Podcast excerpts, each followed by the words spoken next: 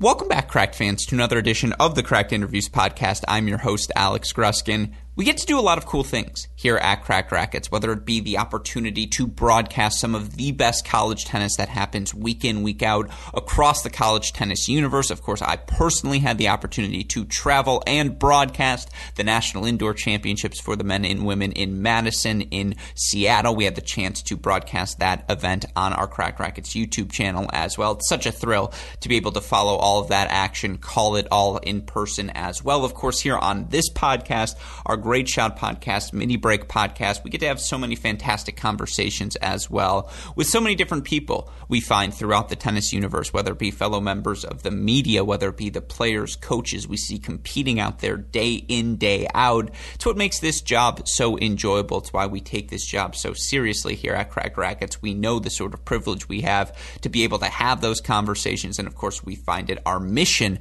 to keep all of you tennis fans informed, engaged, enthusiastic our sport.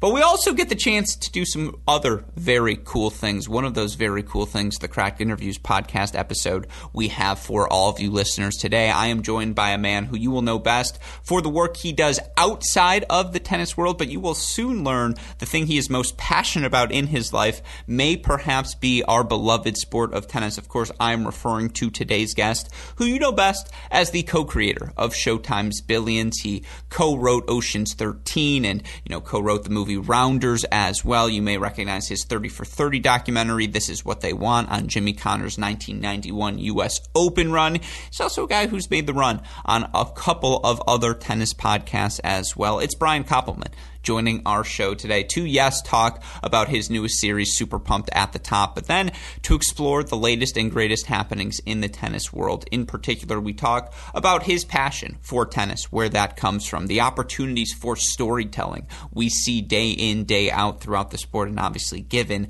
uh, Brian's TV movie background, very curious I was to hear his perspective on how we can best tell the stories in tennis, what the appeal of those stories are, and how we can perhaps make the sport more marketable more broadly moving forward. Of course, we geek out a little bit. We talk about his 30 for 30 documentary, This Is What They Want, on Jimmy Connors' 1991 U.S. Open run. We talk about some of the best Americans, some of the best young talent, some of the best young stories, LA versus New York tennis, and so much more. It is a fantastic episode that I know all of you listeners are going to enjoy. And obviously, given the fact that Brian's new show came out on Sunday, cannot express enough gratitude to him for taking the opportunity to speak with us. Again, again, you're going to enjoy this one, folks. Sit back, relax. Obviously, all the other content you can find on the website, crackrackets.com, but we'll save the plugs for the outro for now. Let's get to it. Here is my conversation with the co creator of Showtime's Billions and Super Pumped, Brian Koppelman.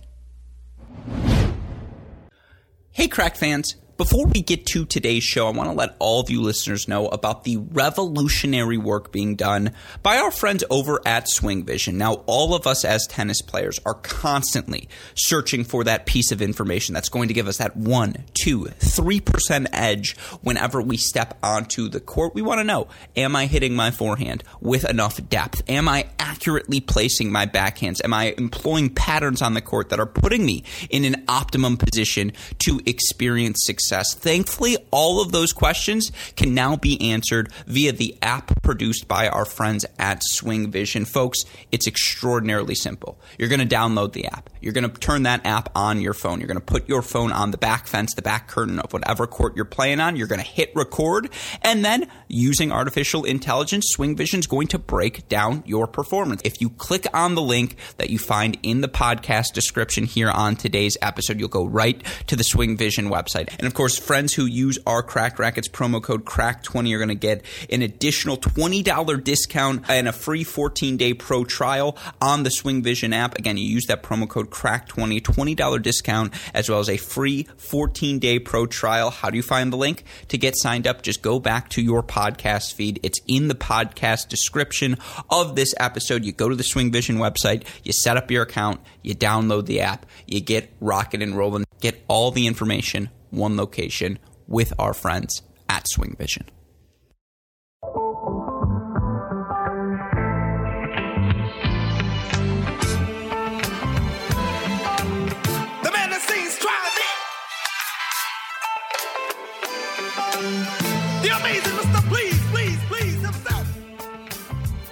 Joining us on the show today for the first time is a man you all probably know best as the co creator of Billions, writer of movies like Rounders, and now co creator of the new show on Showtime, Super Pumped, The Battle for Uber. It is Uber tennis fan Brian Koppelman. Welcome to the show, Brian. How are you doing today?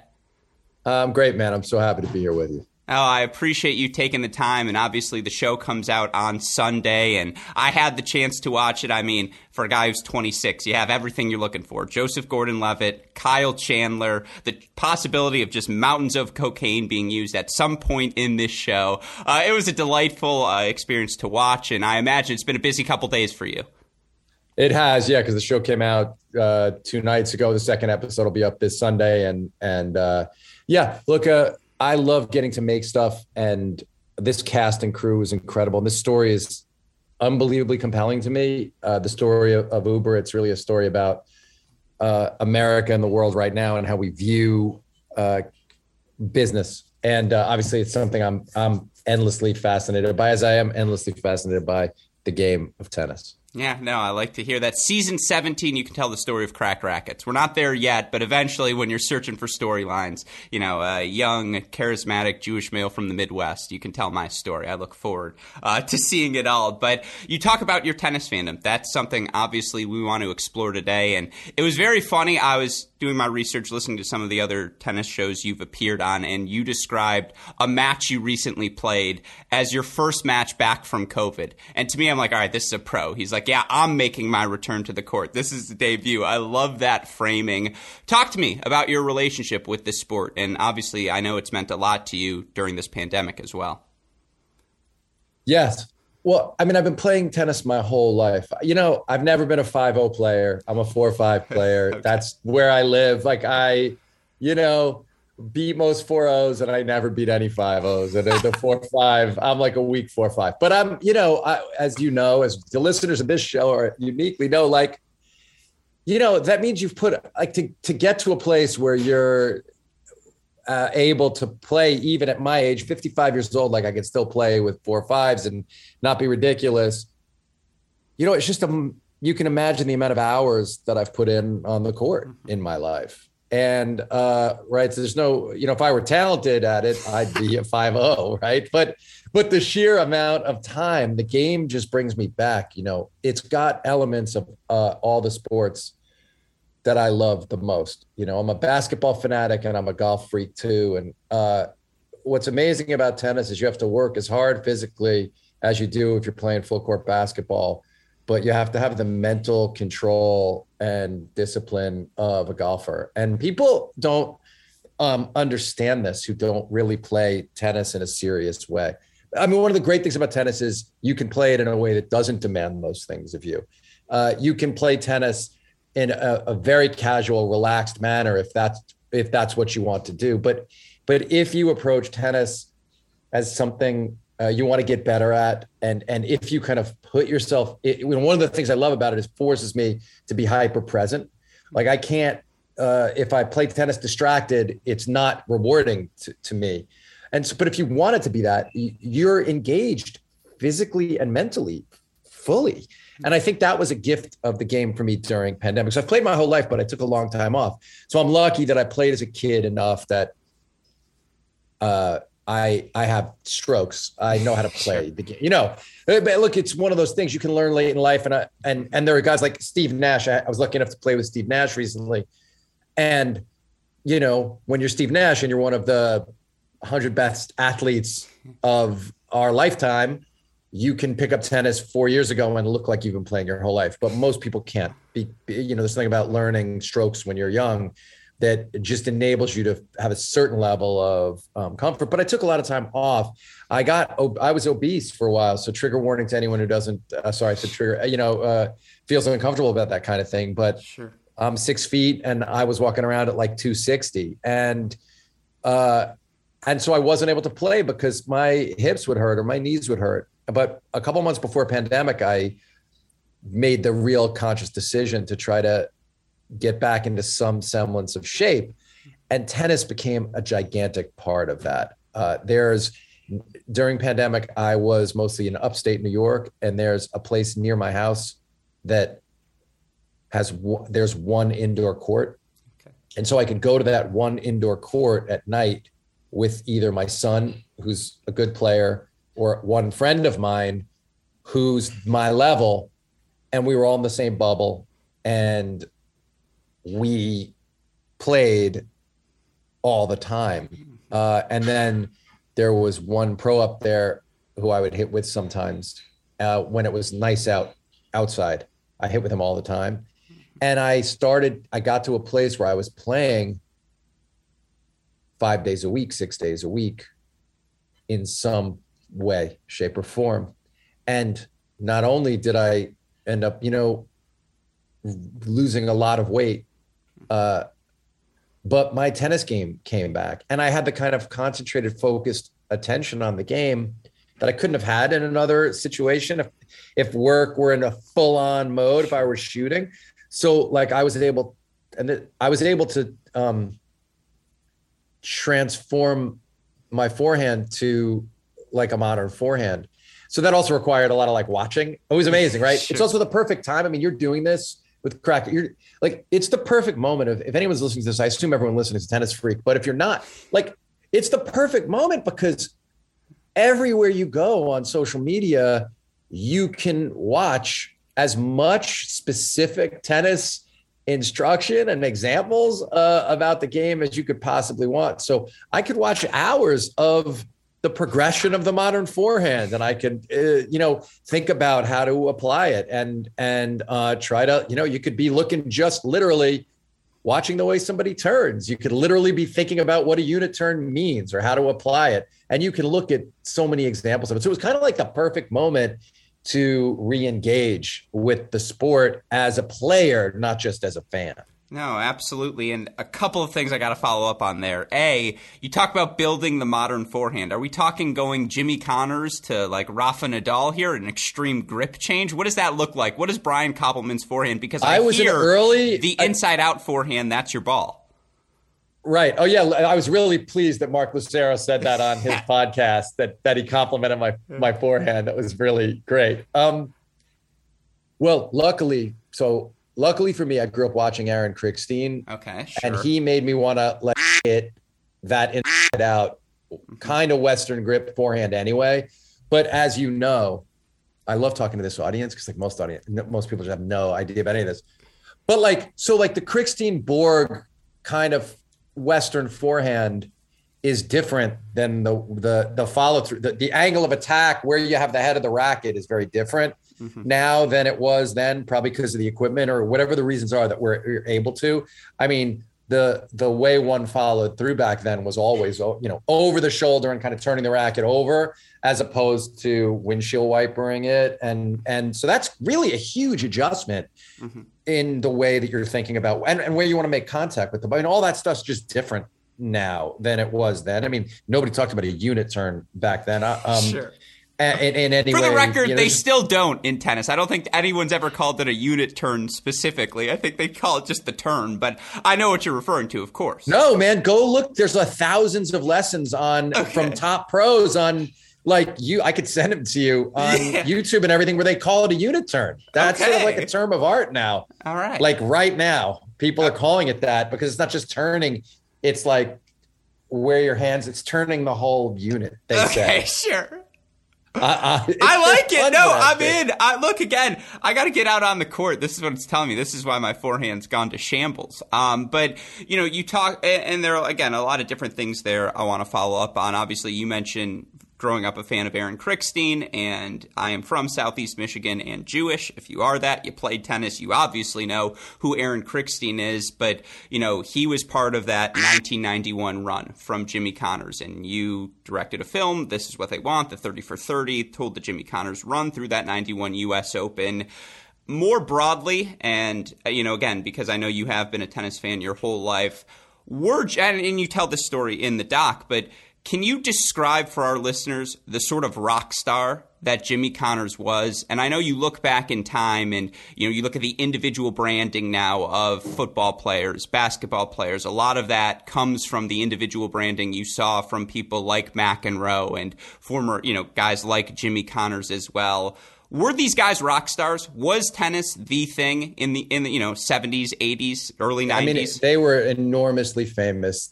If you were a sports fan at all, I mean, if you were a fan of the culture, sure, you knew who those people were. I mean, Borg, McEnroe, and Connors, and then Agassi were, yeah, they were as well known as as as any athlete could be. I mean, you know, during that time, the NBA, for example, as everyone knows, like the Magic Johnson's first title was not televised live in most of the country. It was televised on tape. I mean, imagine that the last game of the NBA Finals is televised late. They it was not live. So like tennis, it, it, tennis had a, a huge place in the culture then, mm-hmm. and Jimmy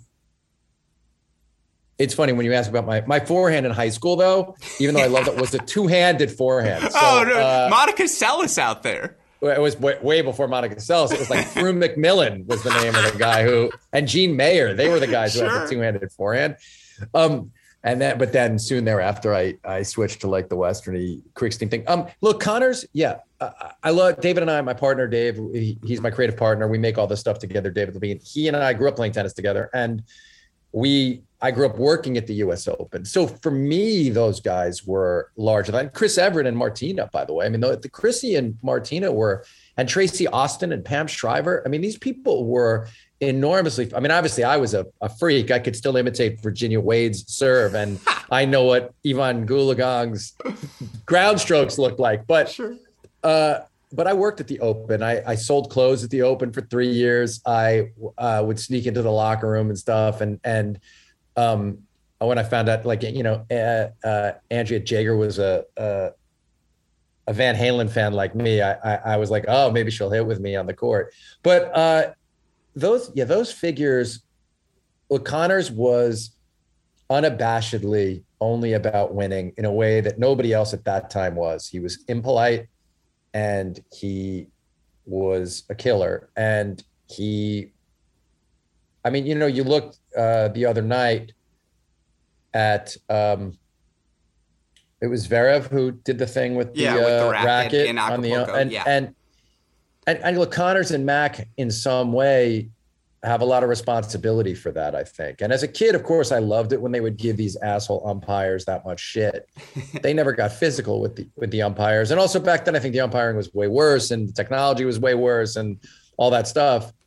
Um, and we were living in a society then that I think ceded much more ground to authority than it does now. So and, and there wasn't as much of an imbalance then in in terms of like you know now when you have players earning that kind of money and they're hitting down like that, it's really gross in every way. But as a kid, you know, you loved when Connors would get, you know, when Connors is, is playing Nastase and they're screaming at the umpire, you're uh, you're loving it, you know, because the you, you first of all you're a kid who wanted to yell at the principal of your high school, right? Or your yeah, middle sure. school. And so these guys are kind of like acting out in that way.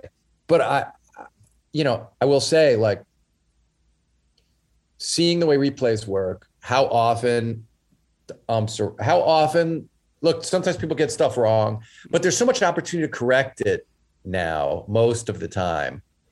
And ultimately, it's on the player to control the situation and control their emotions. That's part of what, look, part of what's so difficult about tennis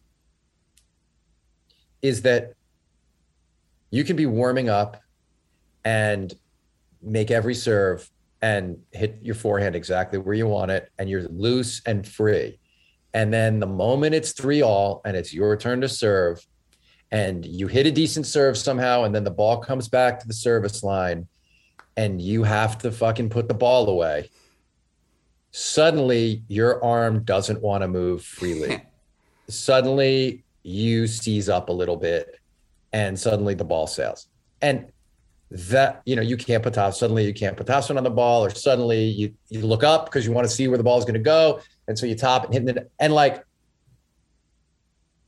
ultimately, that's where we have to look when we look at the results of our tennis matches is at our own inability to control ourselves. And so I look at Zverev. Yeah, look, Zverev's in a doubles match. He's the best player on that court. Zverev should win that match. It shouldn't be eight six in a tiebreaker. Yeah. So we shouldn't be in that situation. You, you, you know, uh, and that's where I think. Uh, and, and, as a result of that, instead of looking at himself, you know, he's, he's smashing the the the chair. Let me ask you a question: as someone who studies this and cares about it and talks about it all the time, are you cool with him just being able to play in the next tournament and go on? Well, even beyond that, and I don't know how closely you follow everything, Zverev faces serious allegations of abuse, you know, uh, of a former girlfriend that the ATP is currently conducting an investigation for, but we've heard no updates on it. And to have the cloud of that hanging over him, to have this incident as well. You see that behavior, like I'm, I don't, I, yeah, yeah, and, and I haven't read enough about that, but yes, horrible, terrible, should be not on the tour. And then imagine you're facing that and you st- you're kind of like that the you know the idea of telling on yourself I mean, if if someone wondered whether those allegations might be true, it certainly seems like Zverev was telling on himself there. Yeah, no, absolutely. And uh, again, it, it's so difficult because he has been typecast as the future star, right? Since he walked onto the ATP Tour at 18 years old, and it has not been a linear path for him. It hasn't been as clean as you know the rise of, say, a Roger Federer or a Rafael Nadal. And with that in mind, I'll flip things back at you. You're a storyteller by nature. I'm curious as you look at the future, and we'll focus on the ATP Tour right now because I know we're in the post Serena era, seemingly for the women, but they've got a lot of stars on their hands, and it feels like there are already some established personalities. I love watching their match. I mean, I love watching the parity. Uh, women's it, tennis. I watch incredible. it all the time. I watch them as much as I watch the men now. No, a- absolutely, and I and I want to get back to that, but as you look at the the post, I mean, you look at Barty and how smart she is on the court. It's like the most amazing thing to see somebody just be able to take people apart the way she does. Incredible. Well, how about the fact that it's just also so translatable across surfaces for Barty? That's the fun yeah. part. Is it you're just like, well, it's going to work on grass, and she already won a French Open. Like, good luck. Yeah, no, it's true, and and uh, I was really what's the woman's name? Jennifer, the from UCLA, who's has the oh Brady now. Big Brady. Course, like. I was so rooting, like that big breakthrough last year, and then I was so sad she got injured. Uh, and her playing against the because I want to talk about the parent thing. I mean, her playing against the daughter of the guy who owns the Bills, who's incredible. Yeah, to, Jeff you know, Pegula. Up. Right, Pegula. It's so much fun. I don't know. There's so many stories, narrative. For me, I find a lot of narratives in, in women's tennis that are fascinating too. But yeah, let's talk about the ATP. Well, no, sure. I think it's cleaner, and again, I Which, want to get to that. But as you look to tell the story of the post Big Three era, and I want to quote something you said when describing Super Pumped uh, on a recent show. You said, "We don't want to have them say or do anything that seems out of character with who they are in the world." Then you said, took a pause, and then you go, "Look, the show has to be fucking entertaining." And I think that's a really good point. And I think that's something tennis struggles with, which there's this perception of class and culture. At the same time, we love Nick Kyrgios. We need a dose of fucking entertainment every so often. How does tennis strike that balance best, in your opinion, moving forward in the post Big Three era? Well, I mean, we are clearly not in a post Big Three era. it's true. I mean, one of the big three is currently the best tennis player in the world. Yeah, I would argue the and that's, two best. That's Rafael Nadal. That's yeah. Rafael Nadal. I'm talking about. Rafael Nadal's 15 and 0 this year, that's man. Crazy. He's 15 and 0. He's won three championships. Right at this moment, Rafael Nadal is the best tennis player in the world. The other guy is not playing tennis, so I, you know. I, in majors anyway, so I can't speak to whether he's still, uh, the, you know, as good as as Nadal. But but I mean, watching Rafa this weekend too, just do it for the third time, and the way he took care of that match was crazy. Uh, it's crazy how great he is. It's insane how great he is. It's it's it's one of these things where, look, Roger's my favorite of them. The watching Roger is the most beautiful thing ever. Um, but watching what what Rafa has been able to do, the way he's been able to play at this level, and just that he literally doesn't take one shot off. He doesn't take one ball off. I've never seen that since Connors, really, where a guy just doesn't take one ball off. Like he, you know, most of the other greats, they're so great that sometimes they have to try to entertain themselves by doing something other than playing the absolute best shot at the absolute best moment. And Rafa never fucking does that. He just never does it.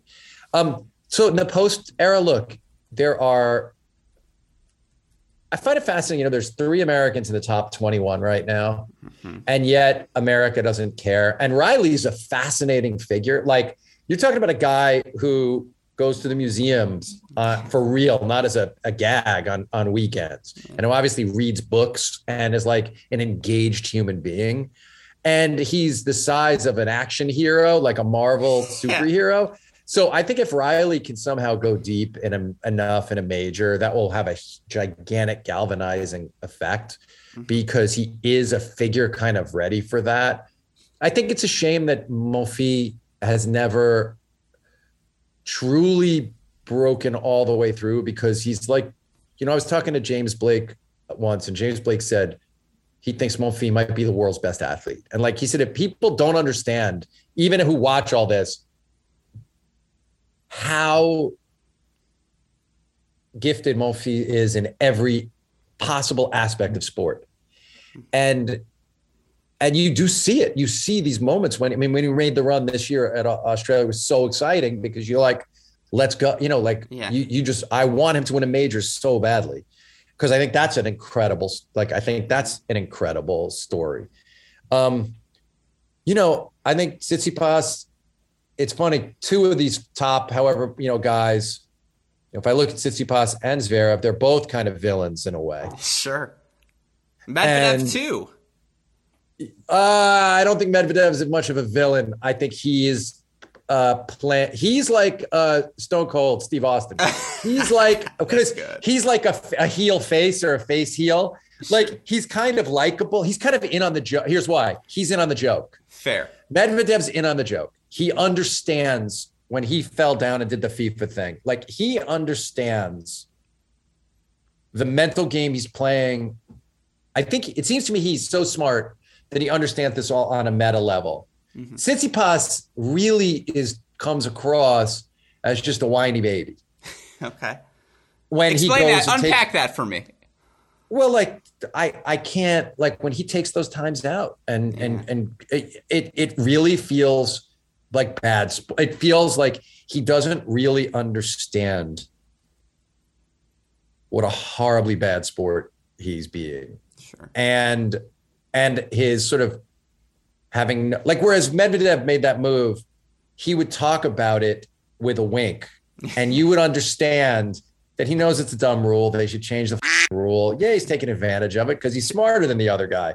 Whereas Tsitsipas, it really feels like a guy who's like, uh, you know what it feels like with Tsitsipas? It feels like in The Princess Bride when suddenly Count Rugen turns and, and runs away, mm-hmm. because it, it feels like he is uh, he he gets scared and he runs back to the locker room. I mean, do you think Tsitsipas is? I'm wondering about Tsitsipas. Like sometimes it seems to me he's selfish, like when he storms off the court and takes a timeout. But I don't want to be unfair to the kid. I mean, how do you see it? Yeah. With threats to our nation waiting around every corner, adaptability is more important than ever. When conditions change without notice Quick strategic thinking is crucial, and with obstacles consistently impending, determination is essential in overcoming them. It's this willingness, decisiveness, and resilience that sets Marines apart. With our fighting spirit, we don't just fight battles, we win them. Marines are the constant our nation counts on to fight the unknown, and through adaptable problem solving, we do just that. Learn more at marines.com. No, I, yes and no. I think Tsitsipas, and I think to an extent all tennis players, and you know, it Ben Rothenberg when he comes on the show, he calls it main character energy. I think to an extent all these players have main character energy because in their entire lives it's been all about them. And I also think it's worth remembering 90% of these kids were homeschooled growing up. They didn't have the big social cues and they just don't understand certain things that they're just so accustomed to doing are a little bit off. And I do think Stefanos Tsitsipas, he's a little bit off. And obviously, this is not meant to be disrespectful. He's been super parented, right? Like, you know, his parents have been a part of every decision he's made his entire life to get to this point. And guess what? It worked. Like, shout out to the Tsitsipas family. They've got a kid who's already a Grand Slam finalist, top five in the world in tennis. At the same time, the you described it perfectly. Medvedev will wink at the line judge as he says something funny to them, and you know he kind of gets it. I think Zverev is very aware, you know, hypersensitive to the perception of himself, and he lets that get in his head. Tsitsipas is just the odd duckling of the group, where Tsitsipas just beats to his own drum, and he's vlogging, and he's doing his music, and all these different things. It's not too unlike Opelka, I would just argue it's the Greek version. Sure. Other than other than I think like that's what I'm saying. Other than I feel like sometimes he's just disrespectful to his opponents in a sure. way that I don't dig because what I but know, I don't see. I don't think if that's disrespect. I think that's just him being him. I don't think he means it as disrespect. Is that's what I'm trying to say? Is I think he's so naive about it and so unaware that like, oh, there's another person here on court who's also playing this match right now. Like that doesn't even cross his head. Well, it's that's like, fascinating. I mean, you've opened my eyes. Thanks. You've opened my eyes to watching him in a different. I'll watch him in a different way. Sure. Uh, I just don't find myself rooting for him, whereas okay. I root for Medvedev. I, I, I you know, um, sometimes, you know, yeah. uh, and uh, has I mean I don't know has Medvedev said anything about the Ukrainian conflict? Uh, he, you know, a little bit. He said. I know what Rublev. I love what Rublev did. I love. Yeah, and that did. is gutsy stuff, and it, it is so fascinating because again, there's so many different personalities. You've got the FA, you know, Felix Auger-Aliassime, who might be the kindest human in the world. You've got. Carlos Alcaraz and Jannik Sinner, where you're like, what is this here? It feels like we're just like beginning to, you know. I can't wait to see Sinner. I really expected Sinner to go further. Yeah. I, I I, I keep waiting. Look, it's so much pressure on him. And as I said to, you know, John McEnroe was giving him shit on one of the broadcasts. Max, probably, you know, one of my five biggest sports heroes. I'm a, uh, there's no bigger John McEnroe fan. And Patrick's a dear friend of mine. Uh, and, um, but Johnny Mac was on TV going like, this kid's got to win a chance, win a major already. What's going on? What's taking him so long? And I texted Patrick uh, and I just said, could you maybe maybe remind Johnny Mac that he didn't win till he was 19? yeah. Yeah. Know, it's crazy because they're so good so fast. And you just figure, like, oh, yeah, they're going to win a slam. And, you know, again, some fun stats for you. It's interesting. You look right now on the men's side.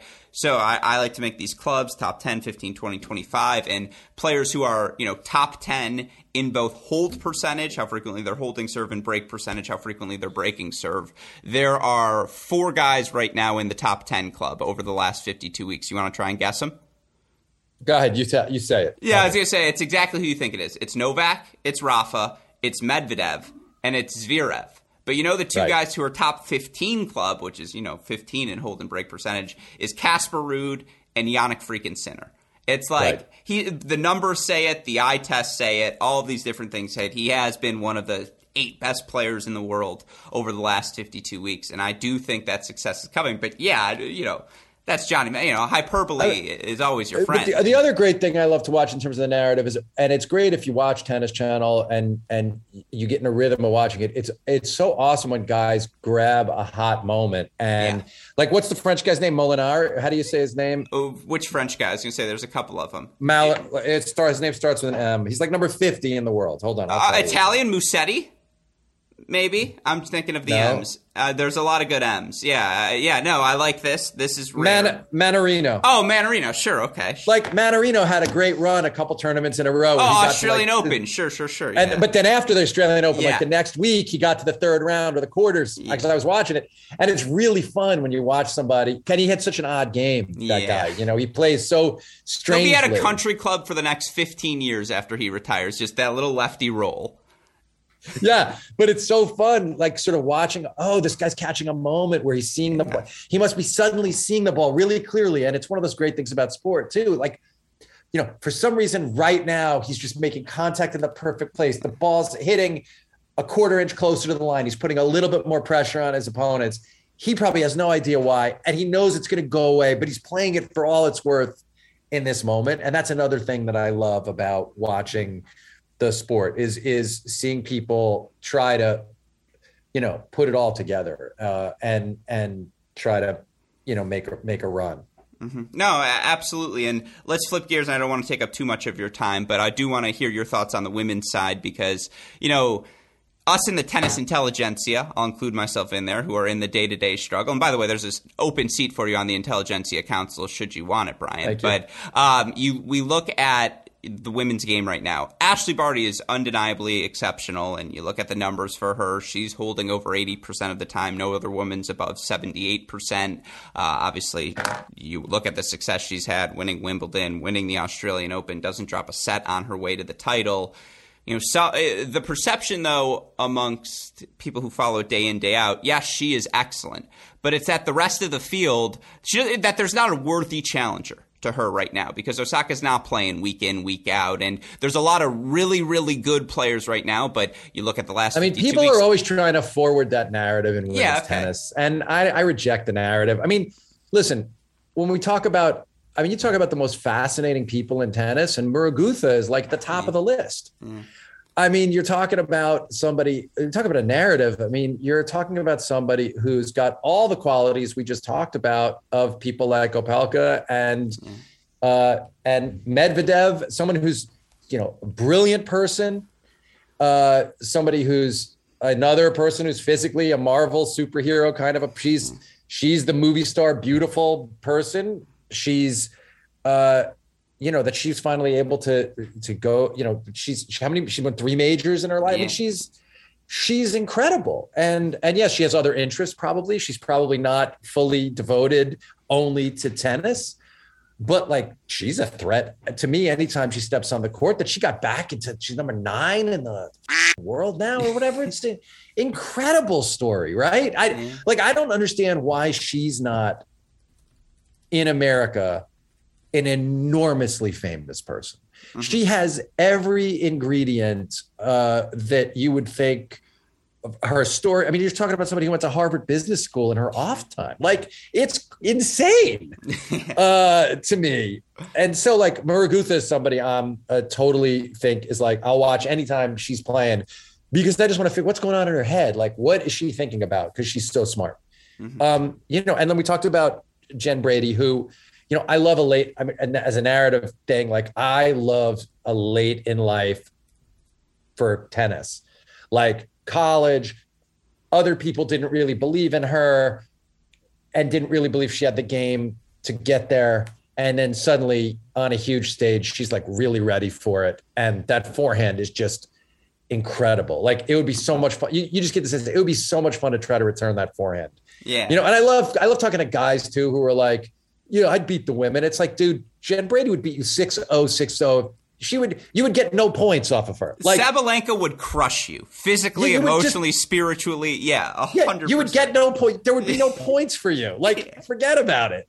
Uh, and I, you know, I, I've played with Division One, like women who play D one. They're so good at tennis. It's crazy. yeah.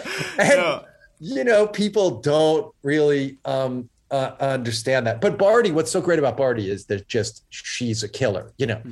and and elegant too in the way she handles herself. I mean, whatever goes on in the locker room, like most of them are not on the level that some of the guys are, and sure. I, I that's they're just not as you know. There have been over time there have been women who are, but but right in this moment, sure. It doesn't feel like that. I also love watching Pliskova play. I think she's yeah. so much fun to watch I, I always feel like she's at war with herself, and you wish that she could just not be at war with herself. Yeah. But I love her game. I also imagine at this stage it's probably difficult for you to bend your knees, much like her. So you feel some relationship yeah, uh, with her. You're like, I do that. Um, all right, I'll rapid fire here for down the home stretch. You just tell me if you're in or out on this American tennis player. You, we already did the Opelka talk. Frances Tiafoe, in or out? Oh man, as a storyteller, how could you not be in? I mean, yeah, it's the best fun. story in the world. I would I would like fun. the forehand to be more consistent.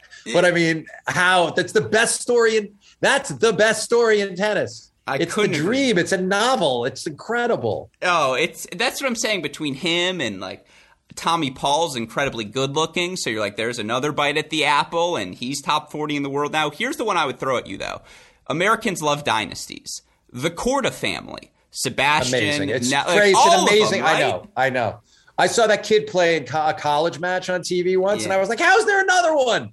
yeah. uh, like, how is that guy?" There, in, yes, obviously, like that's just an amazing. That's just an, an incredible and an amazing thing. Um, he must be good at golf too. it's probably just ridiculous. And I bet they're good at tennis. Like I bet they can hang too when it comes to Of tennis. course they're good at tennis. Yeah, exactly. I mean they're she's the best golfer in the whole world. Like those they're the skills translate. Oh, it's crazy. And so I'll assume in on Korda. What's your take on Brooksby? uh, we was you mentioned Tommy Paul a second ago, so oh, I want to talk yeah. about Tommy. I have a question for you, which is, yeah. Uh, Brooksby. I don't. I've only watched a couple matches. Like I, sure. I'm not. I watched recently a, a, a, match. I don't think I have a strong enough take yet. Okay, but give me the uh, Tommy Paul take. Well, I watched him.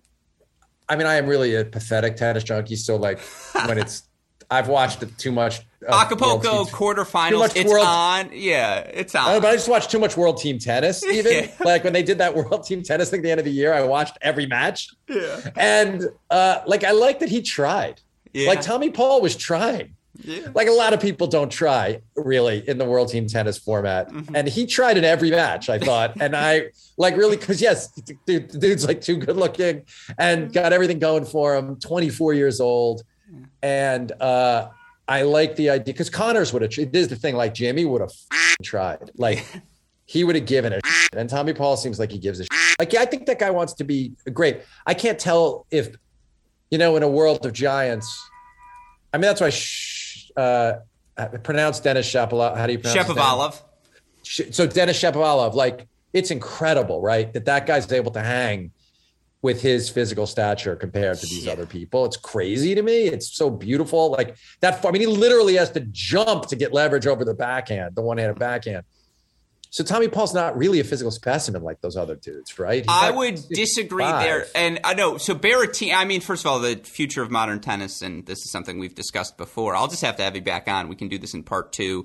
The big man. I mean, Medvedev, Zverev, Tsitsipas is six four, FAA is six four, Khachanovs of the world. Is Tommy Paul? I thought Tommy Paul was. So he's he like six two. He's six two. Oh, okay. Fine. My thing Good. is though, just the fluidity. Like Tommy makes everything on a court look so easy, and it's just about for him been finding that consistency as it is for any 22, three year old in life. But wins his first title at the end of last year. And I agree with you. You can just tell these past six months, something has clicked. Like he is, you, you, there's just an aura around him where it's just, it all, he makes it look so easy. Uh, yeah. You, I, you know, you, What's his weapon? What's the weapon? Like if I think about all those other that's the issue. There's a very there, clear weapon. So the plan A is not there right now. That's the thing. Plan B, C, D, he's got that all. He can read, he can react, he can hit the plus one forehand, and he does have the athleticism, the springiness to snap off a ball down the line and go flat. The problem is that's when the errors pile in. And so I would say it's in the Goffin model. That's probably the best case scenario for him would be a David Goffin type career. Yeah. I mean, I would love it. Look, I really want an like Johnny Mac talks about. I mean, it would be. I just, I really want a men's American, a men's American champion, and that would bring tennis all the way back. Mm-hmm. Uh, you know, our country's just uh, endless racism and misogyny pre- even prevented the, you know, when the Williams sisters were dominant for 20 years from it that being enough to bring America all the way back in tennis. We need a, a but because of the ills of our country, if if one of these dudes does it, we'll be in you know better yeah. shape. No, I, agree, and sadly, I agree with you. Despite the fact, you know, again, women's side absolutely loaded right now. L.A. versus New York tennis. Give me the lowdown. Uh, as a lifelong, you know. New Yorker, loyal to my bones. I mean, there's just no comparison. like LA is just so much better for tennis. You can play every day, yeah. outside, all the time. I mean, it's not yeah, anyone who's in like this is what one of the we get like one of the things that's just underappreciated is that Johnny Mac did that from Long Island, New York. It's so crazy from Douglaston, Queens. Like you really can only play a few months of the year outside, and, and it's you know half the year. I mean, half the year he would have to go to Port Washington and play with Tony Palafox. like there wasn't the competition. It's just his raw, his brilliance and his athleticism were so transcendently great that he could figure it out mostly from here. It's kind of uh, an unheard of thing. Really. Mm-hmm. What's the more enjoyable scene of the two? Definitely LA. It's just got to be everyone's happier. Well, like LA, you know, I was a big skeptic, so I was just out there shooting Super Pump for six months, mm-hmm. and uh, I was a big live ball skeptic at first, but live ball is like the most fun you can have on a tennis court. yeah. And nobody on the East Coast even knows what that is. Like I've tried to bring it to place. Nobody knows what live ball is. Uh, in New York, nobody. No, I play in every in you know every place in New York you can play. I go and like nobody's heard of it. Mm-hmm. And in LA, you know, every night you could basically find a live ball going, and you could get in there and get exercise and have a great time playing live ball. I I don't understand why it hasn't come to New York yet. I'm the, the place I play in the summer uh, uh, I'm determined to bring it there this summer and, and and get some guy like find a night where we can get a good live ball going. Who lies about their level more, people in LA or New York? Okay, this is a deeper question because in LA I'm a four two five, not a four five. In okay, New York, I'm a four like five. Because because just but it's not lying. It's like if you mm-hmm. think about the way clubs are organized. Sure. I think you, I think you get to your true what you are pretty quick in, in any either place. It's just that you can be playing it like because the okay because the descriptors make all of us actually like five. If you look at those descriptors, you you can hit spin from both sides. You can hit all the serves. You have all the strokes. Like we're then everyone's a five oh. We all everyone can do those things. Yeah. But because the real so so then you have to look at it and like four fives in LA are really close to five oh Mm-hmm. Four fives in LA, like there are guys I know who played tennis at college, D3, who would identify as four fives, mm-hmm. where they're really five O's here in New York. They would be playing on a five O court probably. But they're but you know, I can take like I have one friend who's much better than me, but I was able to take a couple sets off of him. He played college. Mm-hmm. Like, but and that's why I think he's like a four or five in LA, he'd be a five O here. But like the guys in LA who are five O's, I can't take a. I can. I just. There's zero chance I could take a set. I just nothing. It could never. It just could never break for me enough that I could. Even if I served out of my mind, it wouldn't matter. I eventually would just lose. Yeah. Whereas. No, the, I would say the difference is a former college tennis player in LA played at San Diego. A former college tennis player in New York played at Colgate. I'm not trying right. to be disrespectful to Colgate. No, that's the difference. my friend Peter, my friend Peter played at Connecticut College. Sure, exactly. And he's a four five. That's why he would say he's a four five, not a five zero. Like he's great, but he played at Connecticut College. He didn't play. Uh, he didn't play D one. No, you know, hundred percent. I would agree with you. Last one for you: more difficult partnership, first time in doubles or first time writing together. Oh, well, my partner and I have been best friends since we were kids, and he's the only person I really write with. So, okay. like, I, that's very easy. We also are really good doubles partners. Yeah, um, yeah no, doubles is look. Uh, I much prefer singles because I hate letting down my teammate. okay. But live ball helps with that. Like live ball, you know, you're constantly switching partners. Yeah. You're in it. You're trying really hard. I got much. LA, LA made me a much, much, much better doubles player because I played so much live ball out there. Mm-hmm. So yeah, no. Again, I, I got to see the game. This is what this is telling me. I need the film. I got to break down the session. Uh, I got to see what the weapon is. Sounds like the inside out forehand. Again, that's the setup shot for you. Um, and again, it sounds like given the Pliskova love, the movement might be a bit lacking. Uh, what uh, what level do you play at? I mean, I'd be I am a, if I play four five. Oh, it's Midwest tennis, so we're here in Indianapolis, so it's like the in between. David Foster Wallace, you're David yeah, Foster Wallace tennis, yeah. Uh, I'm essentially it's a very good comp for me. Down to again, I need to shave. Um, but you look for Midwest tennis. I mean, I'm a five zero. I'd be lying if I said I was a four five. I, I played club in college. I you know, could have played at a smaller school or D3, but I really wanted to go to Michigan, so I went there instead. And, uh, you know, I, I, you get kicked out if you played club tennis at the, and played nationals, whatever. You have to play 5-0. That's just a USTA rule. I would say, I mean, on the good days, I am a 5-0. Let me tell you. On the right day, it, it can still look good you know the shoulder's not what it once was. Um, I understand. And, yeah, and so you get there. Where do you say, think? Oh, yeah, go ahead. Go ahead. No, you will say what? No, say no. It, you know, I before I left because I'm from Michigan, and obviously, you know, the, the, community there. There are a lot of I don't want to say Brian Koppelmans of the world, but people like you who are looking for younger people to hit with, and those yes. are my favorite tennis sessions because the passion I think of the 40 plus year old who still wants to get after it every day, it just yes. makes for good tennis. Last thing, because I gotta I gotta go. Uh, is uh, how good do you think Wallace was? Great question.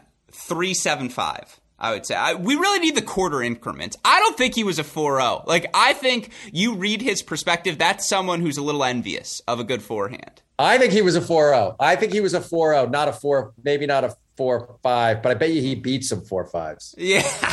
with the old, just with the old mental ability. All right uh, here, if you want to wrap it up. Yeah, I was going to say, no, I appreciate it as always, my friend, and I am very grateful for you taking the time to chat. Spot is open for you on the show anytime. Was, ha, yeah, have me back. I want to come back after. Uh, have me back after a major. Uh, Thanks a lot. This was super fun. Hope all of you enjoyed my conversation with co creator of Showtime's Billions and super pumped Brian Koppelman. If you have a Showtime subscription, I promise you, tune into his new show, Super Pumped. I watched the pilot episode on Sunday. It was really exciting, and I mean, Uber, something I imagine many of us listening to this podcast, myself included, use. I don't want to say extraordinarily frequently, but whether you're out in the town with your friends, you don't want to drive somewhere because of what you might be doing, or maybe it's just Uber Eats. You're ordering to your house, something you have to do when a broadcast ends at 10:30 p.m. on a Tuesday night. If you're doing those sorts of things, I promise you're going to enjoy this story. You're going to certainly enjoy the performances, whether it's people like Joseph Gordon-Levitt or Kyle Chandler. I'm not going to sell the show. I don't need to. It's a Brian Koppelman show. You're going to watch it. You're going to enjoy it. And hopefully we'll have the chance to have him back on as well because hopefully as all of you listeners can tell, that's a tennis mind, folks. You know it when you hear it, you know it when you see it. You can't fake passion, enthusiasm for this sport. It's clear he's got it. That's why he's gone on other tennis podcasts. Hopefully, we'll be able to have him back on this podcast or maybe on our mini break or GSP as an analyst moving forward as well. Of course, if you're looking for the latest and greatest, I know this was more big picture conversation, but if you're looking for the latest and greatest happenings in the tennis world, hop on over to our other podcast, Mini Break podcast feed, Great Shot podcast feed, which you can listen listen to wherever you listen to your podcasts. Of course, if you need the more immediate updates, Twitter, Instagram, Facebook, YouTube, we are at Cracked Racquets. You want to message me directly. I am at AL Gruskin. A shout out, as always, to our super producer, Daniel Westoff, who, as you can tell, has a f- of an editing job to do day in, day out, in particular on this podcast. With all that said, for our fantastic guest, Brian Koppelman, our super producer, Daniel Westoff, and all of us here at both Cracked Racquets and the Tennis Channel Podcast Network. I'm your host, Alex Gruskin. You've been listening to another edition of the Cracked Interviews Podcast. Stay safe, stay healthy. Talk to you all soon. Thanks, everyone.